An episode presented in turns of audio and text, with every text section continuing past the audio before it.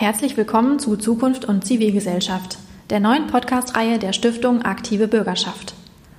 Natürlich wird die Zukunft derzeit vor allem von der Corona-Pandemie geprägt. Sie hat zu weitreichenden Veränderungen in unser aller Leben geführt. Doch wir können auch selbst Einfluss nehmen und unsere Zukunft aktiv mitgestalten. Deshalb lassen wir in diesem Podcast Menschen aus ganz unterschiedlichen Bereichen zu Wort kommen, die uns ihre Erfahrungen schildern und Lösungsansätze aufzeigen. Heute ist das Katja Suding, Mitglied des Deutschen Bundestages und stellvertretende FDP-Bundesvorsitzende. Liebe Zuhörerinnen und Zuhörer, ich bin Katja Suding, stellvertretende Fraktionsvorsitzende der FDP im Deutschen Bundestag.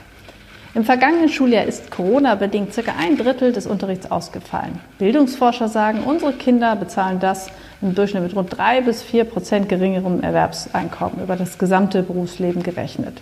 Und das trifft vor allen Dingen diejenigen sehr hart, die sowieso schon benachteiligt sind. Denn Bildungs- und Lebenschancen sind in Deutschland immer noch ungleich verteilt.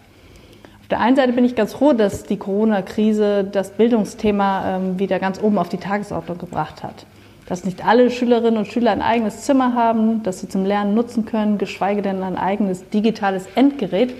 Das war vor der Krise offenbar nicht jedem klar. Auf der anderen Seite macht es mich aber auch sehr betroffen, weil diese sozialen Ungleichheiten eben nicht neu, sondern altbekannt sind und wir offenbar erst eine weltweite Pandemie brauchen, um wieder darüber zu sprechen, dass Chancengleichheit nicht für jeden von Geburt an gegeben ist. Wenn der Zugang zu außerschulischen Lernmitteln fehlt, weil die Familie von Hartz IV lebt oder das Kind eine Note abrutscht, weil seine Eltern in ein anderes Bundesland umgezogen sind, dann haben wir ein echtes Problem. Als Freie Demokraten wollen wir deshalb weltbeste Bildung für jeden. Unser Ziel ist es, dass wir jeden Einzelnen dazu befähigen, sein Leben unabhängig zu führen und in Freiheit selbst gestalten zu können. Jedem Kind muss der bestmögliche Start in ein eigenverantwortliches und selbstbestimmtes Leben ermöglicht werden. Und zwar unabhängig von der sozialen Lage, der Herkunft, äh, des Elternhauses oder des Wohnortes.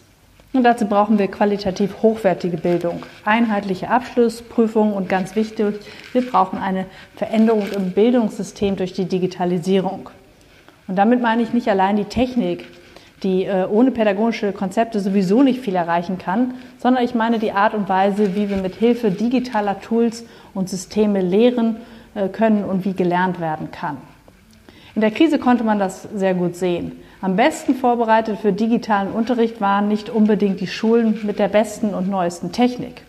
Wirklich gut vorbereitet waren die Schulen, die ihren Unterricht schon lange auf individuelle Lernkonzepte umgestellt haben. Da, wo die Lehrkräfte Lernbegleiter sind und den Schülerinnen und Schülern den Freiraum lassen, selbstständig zu lernen, da hat der Unterricht von zu Hause am besten funktioniert. Und das zeigt, dass eben nicht die Technik allein die Lösung ist. Es braucht gute pädagogische Konzepte und auch ein bisschen Mut, diese auch auszuprobieren. Technik ist nur zur Unterstützung da.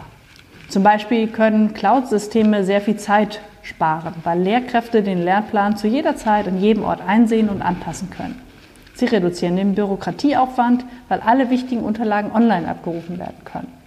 Mit Lernmanagementsystemen kann die Kommunikation zwischen den Lehrkräften, Schülerinnen und Schülern und ihren Eltern stark vereinfacht und übersichtlich werden. Und vor Dingen ist sie datenschutzkonform. Die Krise hat ja leider gezeigt, dass der Datenschutz da keine wirkliche Priorität bekommen hat. Das ist ja erstmal absolut nachvollziehbar, weil die Schulen und die Lehrkräfte ja hauptsächlich damit beschäftigt waren, von heute auf morgen den Kontakt zu ihren Schülerinnen und Schülern irgendwie aufrechtzuerhalten. Da möchte ich äh, den Lehrern auch gar keinen Vorwurf machen. Langfristig aber muss sich hier etwas ändern. Die Schulen brauchen datenschutzkonforme Systeme und Lernprogramme, damit Lehrkräfte eben sicher mit ihren Schülerinnen und Schülern kommunizieren können. Lehrkräfte brauchen auch eine dienstliche E-Mail-Adresse und sie brauchen digitale Endgeräte für ihre Arbeit, die natürlich vom Arbeitgeber bezahlt werden. Ich denke, dass jeder nachvollziehen kann, wie absurd der Gedanke ist, dass ein Angestellter sein Werkzeug für die Arbeit selbst kaufen und pflegen muss. Egal, ob es der Hammer oder der Schutzhelm oder Laptop und Maus ist. Arbeitsgeräte müssen zukünftig bereitstehen, auch vor dem Hintergrund des datensicheren Umgangs mit den Daten von Schülerinnen und Schülern. Und umso mehr bewundere ich wegen dieser absolut schlechten Voraussetzung das große Improvisationstalent und das Engagement der vielen Lehrer und Lehrerinnen auch und der Eltern während der Krise, die ja wirklich versucht haben, den Unterricht so gut wie möglich von zu Hause aus stattfinden zu lassen. Für die Zukunft wünsche ich mir, dass der Bund, die Länder und die Kommunen mit ihrer Arbeit im Bildungsbereich nicht alleine gelassen werden. Wir müssen hier mehr kooperieren und den Bildungsföderalismus reformieren. Wir brauchen bundesweit einheitliche und verbindliche Bildungsstandards. Wir brauchen saubere und hygienisch einwandfreie Schulen und natürlich eine optimal technische Ausstattung der Schulen ähm, sowie innovative Lernkonzepte. Schluss muss sein mit den 16 Alleingängen in den Bundesländern. Arbeiten wir endlich zusammen. Ich danke Ihnen fürs Zuhören und grüße Sie herzlich. Ihre Katja Suding.